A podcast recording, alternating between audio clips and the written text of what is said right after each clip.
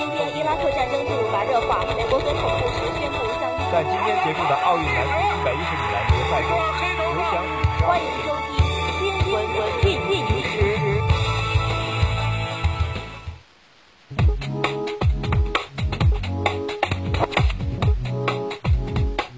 回顾一周热点，汇总全球资讯。欢迎您收听2015年10月19日的新闻进行时。今天是星期一。今天节目的主要内容有：新闻快报，李克强称继续推进金融改革，有效服务实体经济；奥巴马下令开始采取措施解除对伊朗制裁；“1355”户籍管理目标一国一制，统一城乡户口登记；美、韩等18国参加日本关键式，日本亚洲角色扩大。评论员文章：调整退休年龄政策因小步慢走。评论员文章。用钱威胁教科文组织太可笑了。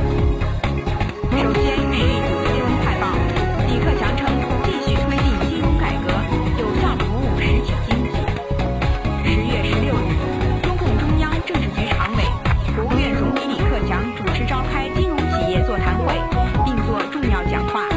会上，农业发展银行、建设银行、邮政储蓄银行、重庆农商行、全国中小企业股份转让系统。和相关建议，大家认为，今年以来，金融系统按照党中央、国务院部署，积极推进各项工作，努力服务经济社会发展，有效防范住了系统性风险。李克强说，金融为促进经济平稳运行和结构调整提供了有力支撑。当前，国内外经济形势依然错综复杂，要继续坚持稳健的货币政策取向，保持政策总体。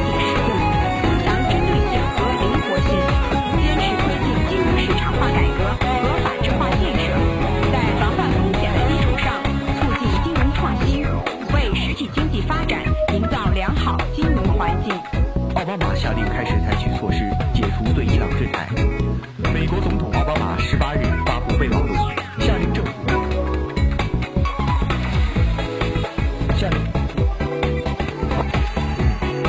政府开始采取措施解除对伊朗制裁，以履行美方在伊朗核问题全方面协议中的承诺。奥巴马在备忘录中要求，包括国务卿克里和财务部长雅各布卢在内的相关政府官员采取所有必要措施，开始履行涉及对伊朗制裁的承诺。但他表示，这些措施将在克里确认伊方已履行相关承诺后开始执行。奥巴马在当天白宫发布的一份声明中说，美方将与国际原子能机构和伊核协议相关方密切合作，严密监控伊朗对协议的遵守情况，以保证其完全履行协议中的每一项承诺。伊核问题6国，美国、英国、法国、俄罗斯、中国和德国与伊朗于今年7月14日在奥地利维也纳就政治问题解决伊核问题达成一项长期全面协议。根据这一协议，伊朗将限制该国核计划，作为交换，美国将取消对伊朗制裁。1355户籍管理目标一国一制，统一城乡户口登记。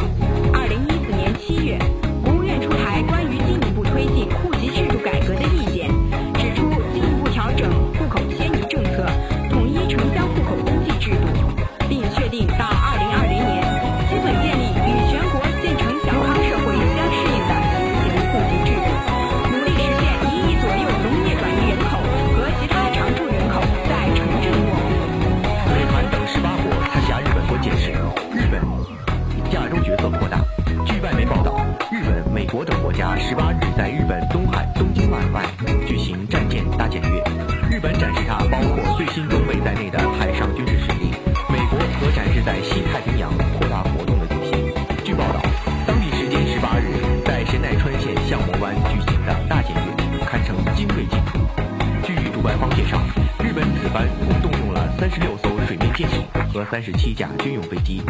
18日亮相的新锐舰艇和飞机中，引人注目的列入了今年刚刚服役的准航母"楚云号"以及日本最新研制列装的反潜侦察机 P1， 其他还有包括3艘金刚级宙斯盾护卫舰、2艘苍龙级潜艇等在内的诸多精锐装备。日本首相安倍晋三在乘坐专用直升机检阅后发表讲话中指出，日本面临的国际形势进一步严峻，并要求自卫队官员根据上个月刚刚成立的1届晋级体自卫权为核心内容的新安保法案继续保持国家和平。评论员文章：调整退休年龄政策应小步慢走。由于人口结构的不断变化，我国老年人口抚养比逐步提高，这一问题正随着人口老龄化逐渐发展而越来越突出。目前，我国在职人员与退休人员数量之比为3:1，预计2035年将达到2:1。2025年，我国劳动年龄人口供养老年人口的负担将是2000年的4倍左右，老年人口抚养比将上升到1.3:1。近年来，我国部分地区已经出现城镇职工基本养老保险基金当期征缴、收不抵支的问题。预计在未来，我国人口老龄化高峰到来时，城镇职工基本养老保险基金的支付压力将更加沉重。不仅如此，我国现行退休年龄与许多国家法定退休年龄相比，已经提高到65岁左右，在调整退休年龄政策方面还有较大空间。适当运用调整退休年龄的政策是切实可行的。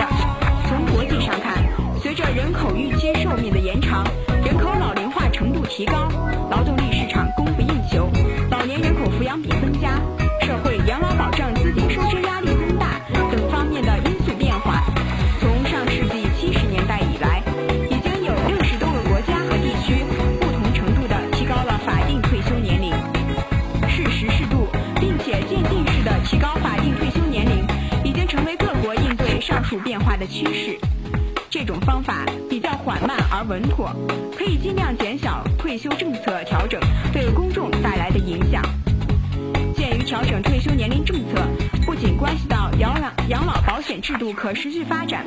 也关系到广大职工的切身利益，在对我国退休年龄政策进行调整方面，应当把握以下几项原则：一是要以人为本，要充分考虑不同社会群体的实际情况、不同需求和切身利益，重视社会各界，特别是企业职工的意见和诉求，并研究制定比较妥善的政策措施，依法保障广大群众的合法利益。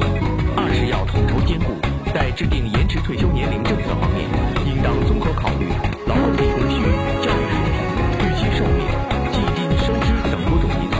统筹协调处理各种关系，其中包括就业的关系。同时，在应对人口老龄化和养老保险基金支出压力方面，要协调运用多种政策工具，将调整退休年龄政策控制在适度范围之内，不一定要首次调整退休年龄就以65岁为目标，可以综合考虑多种政治手段打祖国拳，并根据相关的精算分析，确定适当的延长退休年龄目标。三是要具有弹性，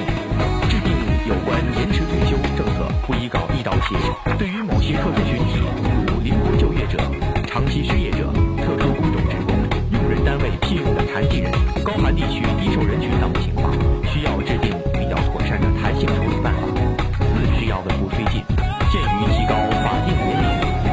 涉及广大职工的切身利益，有关政策调整十分敏感，在研究制定过程中要重视民意和社会舆论，并适当向社会巩固政治导向，广泛征求社会各界特别是企业职工群众的意见。有关退休年龄的政策调整和实施方案，应当经过反复论证，慎重决策，周密部署，稳步推进。在有关政策制定并发布之后，经过大约5年左右的过渡期，作为缓冲做好准备，使临近退休的人员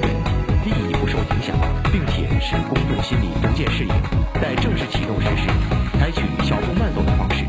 每年将退休年龄延长不超过6个月，每延长1岁需要经历2至3年，逐步延长退休年龄，同时要通过正确的政策宣传和舆论引导，争取得到公众的理解和支持，营造有利于依法合理调整退休年龄政策、有利于维护社会的和谐稳定的社会舆论环境。评论员文章：用钱威胁教科文组织太可笑。近日，联合国教科文组织将南京大屠杀档案列入世界记忆名录一事，让日本一些人仿佛是被踩到了尾巴的猫一样，集体炸了锅。先是内阁官房长官菅义伟两度表态要考虑停止对联合国教科文组织的经费支援，并且强烈要求该组织进行相关评选制度的改革。接着，一些官员、专家学者以及媒体站出来表示支持，部分普通民众也被煽动起来，一副热闹的景象。日本首相安倍晋三在与国务委员杨洁篪会谈时，更是公开对我方申请成功表达不满。在中国为南京大屠杀档案申报世界记忆名录之后，日本就一直对我国横加阻挠，在联合国教科文组织的评审机构和评审工作中制造各种非议，编造各种借口，不断施加影响，明里暗里干扰。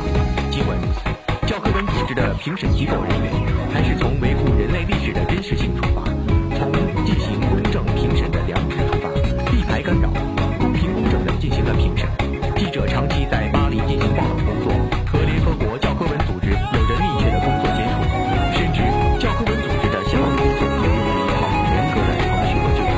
将南京大屠杀档案列入世界记忆名录，就是在严格遵守相关程序和制度的前提下，公平公正地做出的。至于日方提出的申报材料由我方单方面提供，真实性存在质疑等问题，更是无理取闹和无端指责。对于侵华日军南京大屠杀档案，位于南京的中国第二历史档案馆有着系列完整的档案记载，具有唯一性、真实性和高度的证据性，完全符合联合国教科文组织对世界记忆遗产项目的申报要求。无论日本如何表达他的愤怒和遗憾，教科文组织将南京大屠杀档案列入世界记忆名录，本身就表明日本在二战中对中国人民犯下的罪行已经得到了国际社会的广泛承认，历史是不容歪曲和掩饰的。位于法国卡昂的和平纪念馆是欧洲唯一一个设有南京大屠杀内容的纪念馆。纪念馆馆长称，受媒体采访时就表示，中国是二战中因侵略战争死亡人数第二多的国家，却由于相距遥远，欧洲对中国战场的关注度一直不高。现在对南京大屠杀的内容进行展览，就是为了让全世界更多的了解历史，了解中国人民付出的牺牲。